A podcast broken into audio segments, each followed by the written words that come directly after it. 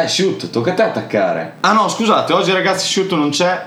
Ci dispiace, ma le vacanze sono iniziate per tutti, quindi ci ha momentaneamente abbandonato.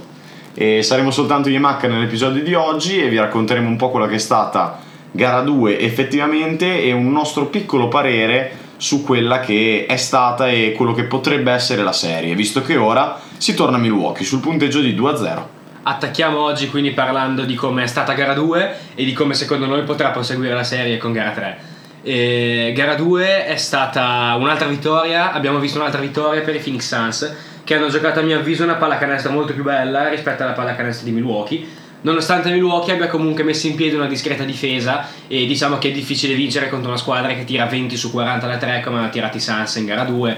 Milwaukee ha preso la decisione di togliere mid-range a Chris Paul e a Devin Booker dicendo tirate Ma da più 3. che mid range gli hanno tolto totalmente l'area perché ho visto, tutto. non so se l'hai vista la grafica che avevano messo, a metà partita, al secondo quarto, Sì. dicevano 20 punti in area Milwaukee, 0 Phoenix. Esatto. Milwaukee ha fatto una difesa decidendo di togliere tutto quello davanti ai 7-25 nei tre punti. Phoenix ha detto facciamo canestro dietro, puoi farci poco. Diciamo che Eh, esatto. È stata una scelta che alla fine ha pagato all'opposto perché non ti puoi aspettare che una squadra tiri con quelle percentuali, con quella costanza da 3. Esatto. Diciamo che cioè, eh, Budenholzer ha disegnato una difesa, Milwaukee ha eseguito perché la, difesa di Esatto. Milwaukee è stata perfetta. È stata da ai piani manuale, certo. Phoenix ha fatto canestro, c'è poco da fare. Cosa che non, non ci si aspettava, invece hanno tirato veramente, cosa hai detto, 20 su 40, 20 su giusto? 40. Ed è veramente pazzesco, sono percentuali fuori dal mondo, soprattutto perché 20 triple sono tante. 20 triple sono tante. Sono ha fatto tante. anche la battuta Chris Paul a fine partita quando gli Ha detto, "Ho giocato a Houston." Ha giocato a Houston. Chris Paul è abituato a segnare e a tirare così tante triple. Non lo è Phoenix in realtà, perché abbiamo visto un gioco molto lento, mentre invece in gara 2 hanno anche aumentato molto il ritmo. Esatto. E Magari anche giochi con eh, tiri proprio in area della serie, del- del- del- un'altra, un'altra vecchia costante di Chris Paul che era Lob City. Esatto. Quanti lob non sono arrivati in questa partita per DeAndre Ayton. Bello tra l'altro il discorso di Monty Williams Sì. a DeAndre Ayton, molto, Sì, molto, è molto motivante. esatto. Molto Anche motivante. perché mi verrebbe da dire finalmente Ayton quest'anno si sta rendendo conto che lui è degno di una prima scelta al draft. Non lo era l'anno scorso, non lo era l'anno prima ancora, penso sia il terzo anno questo. Sì, questo è il terzo anno di Ayton. E non lo è stato negli ultimi due anni, invece quest'anno si sta rendendo conto di essere un gran giocatore. Esatto, invece passiamo ai tasti dolenti, quindi parliamo di Milwaukee dove un senza alcun tipo di dubbio ritrovato dal punto di vista fisico Giannis ha dovuto pagare però l'assenza totale, mi dispiace dirlo, di Middleton che non, non so veramente cosa gli possa essere successo. Che ha tirato 5 su 16 dal campo, Eh, che non è il massimo. Esatto, proprio per niente. E poi invece ti dico la verità, nonostante abbia giocato molto bene in difesa e nonostante fosse partito molto forte perché stava attaccando rispetto ai suoi standard con molta aggressività e soprattutto con costanza, era partito bene Holiday che poi si è spento anche lui alla lunghezza. Holiday ci ha regalato due highlight, ovvero la stoppata su Booker, la stoppata su Ayton. Ha fatto una Esatto. grande partita in difesa, però ha tolto quello non ha. Sì, ha non fatto una grande partita in difesa perché alla fine se Chris Paul ha giocato male e ha giocato male è, è grazie a lui. È anche merito di Holiday. È molto merito di Holiday perché se ci guardi alla fine comunque, beh, Paul alla fine ha chiuso comunque con 8 assist, però insolitamente con un, un gran numero di palle perse, 6 palle perse per Chris Paul. Sono tanti. Sono tante, più che altro mi viene in mente ha perso due palloni tentando due dietro schiena Sì. per un passaggio orizzontale che non andrebbero fatti, però dietro schiena che non è che non è capace di fare, proprio lui non, non sono passaggi che negato. sbagliano, esatto. Holiday ha fatto una grande difesa. Io, parlando della difesa di Milwaukee, vorrei concentrarmi su, quella, su quel video che hanno visto tutti ormai, di quell'attacco bellissimo di Phoenix Sì. contro una grandissima difesa di Milwaukee. Esatto. Perché è Milwaukee ha passato- tolto tutto, Milwaukee ha tolto tutto. È passato sotto la lente di ingrandimento l'attacco di Phoenix, che è stato meraviglioso. Hanno fatto tantissimi passaggi, tutti i giocatori hanno toccato la palla due volte, un grandissimo attacco. Però eh, non so se tutti l'hanno visto, ma quando è arrivata la palla a Booker, che ha provato ad attaccare uno contro uno Tucker, Tucker ha tenuto da Dio.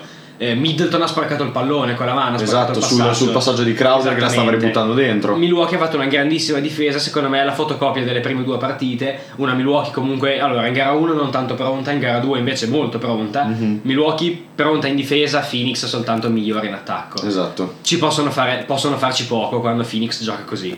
Io direi che da gara 3 possiamo sicuramente aspettarci una Milwaukee più carica perché torneranno, torneranno a giocare in casa. Il pubblico di Milwaukee è bollente perché hanno fatto vedere le immagini durante la partita Sì. che l'arena The era Deer piena. District. Esattamente, l'arena era piena ed erano pieni anche tutti i parcheggi attorno con la gente a guardare le Sì, partite. sì. Mi viene in Milwaukee- mente, non so se ti ricordi, il, il piazzale fuori dal, da a Toronto. a Toronto, anche L'anno, Cleveland. Esatto, sì, Milwaukee sì. è carichissima, come è giusto che sia, e secondo me il fattore campo può cambiare la situazione. Può, può cambiare la situazione perché sicuramente io pronostico che gara 3 la vincerà Milwaukee Sì, perché aveva comunque preparato molto bene la partita in gara 2 e non credo faranno altri aggiustamenti per gara 3 nel senso che quello che alla fine ha fregato Milwaukee è che Giannis era veramente da solo a giocare l'altra sera e Middleton difficilmente ci ha insegnato in questi playoff che fa due partite mh, Giocate giocate male. male, giocate male. Magari Holiday continuerà su questa linea perché in questi playoff non ha ancora diciamo, acceso la- veramente la luce. Però da Middleton mi aspetto veramente di rialzarsi e da Gianni su un'altra prestazione del genere. sì, diciamo che sappiamo che è capace di ripetere una prestazione così e secondo me il fattore campo non è da sottovalutare perché si è visto anche nelle altre serie di come squadre cambino da così a così quando Mhm. vanno in casa e la chiave però per Milwaukee come dimostrano le statistiche tolte Cleveland nel 2016 è vincere sia gara 3 che gara 4 Esatto. andando sotto 3-1 le statistiche sono 1 vinta 32 perse e diciamo che non, è- non sono tutto ma non sono neanche il niente Milwaukee deve, deve, perché fondamentalmente è così, deve vincere gara, gara 3 e gara 4. Almeno, almeno una delle due, però come hai detto te, dopo andare, andare a ribaltare da 3 a 1, sappiamo che è un'impresa che in pochi sono riusciti e siamo diciamo orgogliosi del fatto di vivere in una generazione che ci ha permesso di guardare Cleveland rimontare clamorosamente quel gara 3 con eh, da gara 3 Ga- da gara- scusi, scusa da gara 5 buonanotte da gara 5 contro Golden State Sì. Diciamo che l'unica differenza, adesso se vogliamo fare un parallelo tra queste due serie, è che Cleveland aveva perso di 20, gara 1, 20-30, gara 1 e 2, vinse di 30 barra 40, gara 4, eh, gara 3 scusate, e perse di 30, gara 4, quindi era una serie molto strana. Le prime due partite di questa sono state molto tirate e mi verrebbe da dire che la differenza tra vincere e perdere, la linea è veramente sottile. È vero, perché alla fine sono state partite, come hai detto te, tirate fino a un certo punto in cui c'è proprio un punto di stacco in cui una delle due squadre, non dico che, cioè, Milwaukee ovviamente perché ha perso tutte e due le gare, c'è un punto di stacco in cui Milwaukee proprio sembra mollare. C'è quel punto, in- si vede bene in gara 2 il punto in cui Milwaukee ha mollato, è stato prima del time out in cui Giannis, che è diventato anche virale il video di Giannis e mi è piaciuto molto, cosa di lui che non mi sarei aspettato, si è messo a fare il, eh, un po' quello che è un, un leader. leader. Si è fatto sentire proprio a livello vocale. Milwaukee non si è rialzata da lì, però secondo me quello sarà un segnale a lungo andare. Sì. Perché vedrai che si- da quello lì si risveglieranno per gara 3. Quindi secondo me con buona probabilità vinceranno gara 3. Sì, eh, penso anch'io che vinceranno gara 3 anche perché se perdono gara 3 c'è poco da fare per la serie. Io avevo lanciato nella puntata precedente Bucks in 7 e ci credo ancora perché penso che Milwaukee sia capace di tirare su questa serie. Come abbiamo detto la volta scorsa, Milwaukee se non vince quest'anno non vince più, secondo noi. E penso che anche Milwaukee ne sia consapevole di questo perché l'anno prossimo torna a Brooklyn che è molto più costruita, molto più Preparata. pronta, preparata.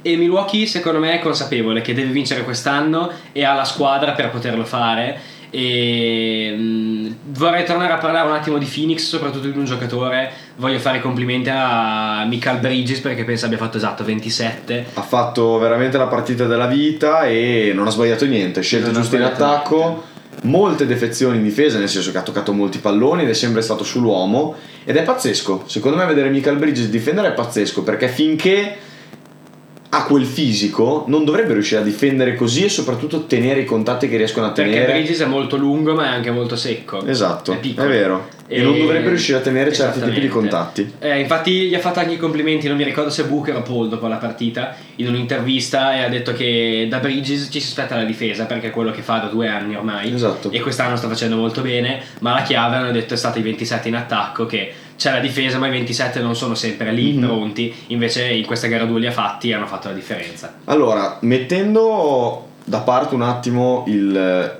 concetto, se vogliamo definirlo così, di Middleton e Holiday che giocano male, può essere anche vista da un altro punto di vista, secondo me.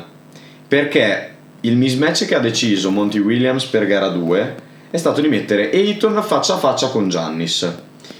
Nei primi due quarti si può dire che abbia funzionato perché comunque Giannis la maggior parte dei punti che ha fatto li ha fatti in contropiede. Quindi venivano dalla difesa ben fatta di Milwaukee, non da Quando Ayton non lo può seguire. Esatto, non da cose costruite personalmente da Giannis. Dopo Giannis ha iniziato a fare anche, ha tirato due bei fadeaway in caduta Sì. all'indietro, ha fatto dei bei canestri, però se ci pensi è sensato comunque dire lasciamo che Giannis faccia 30, 40, 50 punti, ci possiamo convivere, ci possiamo convivere. Marchiamo molto più stretto, appunto ha messo Crowder su, su Middleton e Chris Paul con alcuni raddoppi di Bridges su Holiday Su Holiday.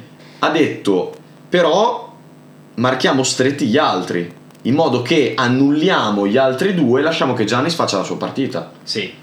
Alla fine una partita non si può vincere con un giocatore che fa 50. 50 non vince la Esatto. partita, gli altri devono fare qualcosa. Diciamo che è una difesa diametralmente opposta rispetto a quella che vedevamo an- anni fa con LeBron ai, ai playoff. Esatto. Quando, Cle- quando Golden State diceva noi marchiamo solo lui, che gli altri facciano canestro, a Esatto. noi va bene. È poi vero che contro Milwaukee non puoi fare così perché gli altri, il supporting cast, è a un livello superiore rispetto a Sì, quello sì, che aveva sì. Cleveland. Quindi la scelta di Monty Williams mi sembra giusta. Non è, non è banale, non è scontata, Mhm. ma è una scelta giusta. Dice Giannis fammi 40, però gli altri non fanno canestro. più che altro sai cosa dei 40 di Giannis essendo che sappiamo che ha dei problemi al tiro e tira poco da 3 eh, non, non vorrei dire che non li senti però se tu vai in attacco con Booker segni da 3 come è successo in gara 2 segni da 3 torni di là Giannis magari schiaccia hai comunque recuperato due punti su 3 Sul parziale vinci. Esatto, sul parziale vince il tiro da 3, capito? Non voglio dire che Giannis adesso deve iniziare a prendere e sparare soltanto da 3. No, anche però è è come pronto per farlo. Esatto, è, come, è semplicemente per dire che i canestri di Giannis comunque sono meno pesanti e quello che è mancato appunto sono stati i canestri magari meno di Holiday, ma molto quelli di Middleton. Sì, diciamo che questa scelta è stata anche abbastanza supportata dal fatto che eh, Phoenix, come abbiamo detto, ha tirato col 50 da 3. Se, se concedi 40 punti agli anni, oppure se concedi l'area a Milwaukee, no? E fa canestro da 2 o fa canestro dalla lunetta, poi vai di là e non segni, la partita la perdi. Phoenix andava di là e faceva sempre canestro, questo. Cioè, Sì, sì, è- se fai canestro vinci. Allora, vista, vista da questo punto di vista, anche con quello che abbiamo detto l'altra volta, sembra veramente tutto scritto perché Phoenix vada a vincere l'anello, obiettivamente, perché gli sta andando tutto veramente fatto come dovrebbe andare. Sì. Non vorrei tirarla, però insomma, sta veramente andando tutto liscio, come si suol dire. Io mi aspetto, continuo ad aspettarmi una reazione d'orgoglio dei Milwaukee Bucks perché sono capaci di averla. Sì, L'abbiamo sì, vista sì, anche contro. Brooklyn, sono andati sotto 2-0, Mhm. perdendo anche una partita di 30 Certo. e dopo sono saliti in campo. È vero, l'infortunio di Irving ha fatto tanto, però ha comunque, Milwaukee ha comunque dimostrato di essere una squadra con dei valori, una squadra vera, una squadra pronta. Una squadra esatta, una squadra pronta, stavo per dire, perché sanno anche loro, come dicevi te prima, che è il loro anno questo. Sì, è la loro ultima possibilità. Niente, direi che abbiamo chiuso, abbiamo detto un po'... Io, ah scusa, volevo dire l'ultima cosa io, rispetto hai detto che mantieni il tuo Bucks in, Sì. in 7, io avevo detto in 6 ma la cambio in 5. Secondo me i Bucks vinceranno, vinceranno gara 3 poi andranno a perdere le ultime due gare. vedremo. Vedremo. Sarà comunque una bella serie perché comunque tutte le partite si lasciano vedere. Sono belle da vedere, sono emozionanti anche solo il pubblico di Phoenix ti fa piacere la partita, ti fa sentire che i tifosi sono tornati. Esatto. È bello sentirli urlare, sentire il tifo e tutto quello che c'è intorno. Vedremo a Milwaukee che secondo me sarà una vera bolgia e vi auguriamo una buona gara 3. Un saluto da Tube. Macca, ci vediamo alla prossima. Ciao a tutti!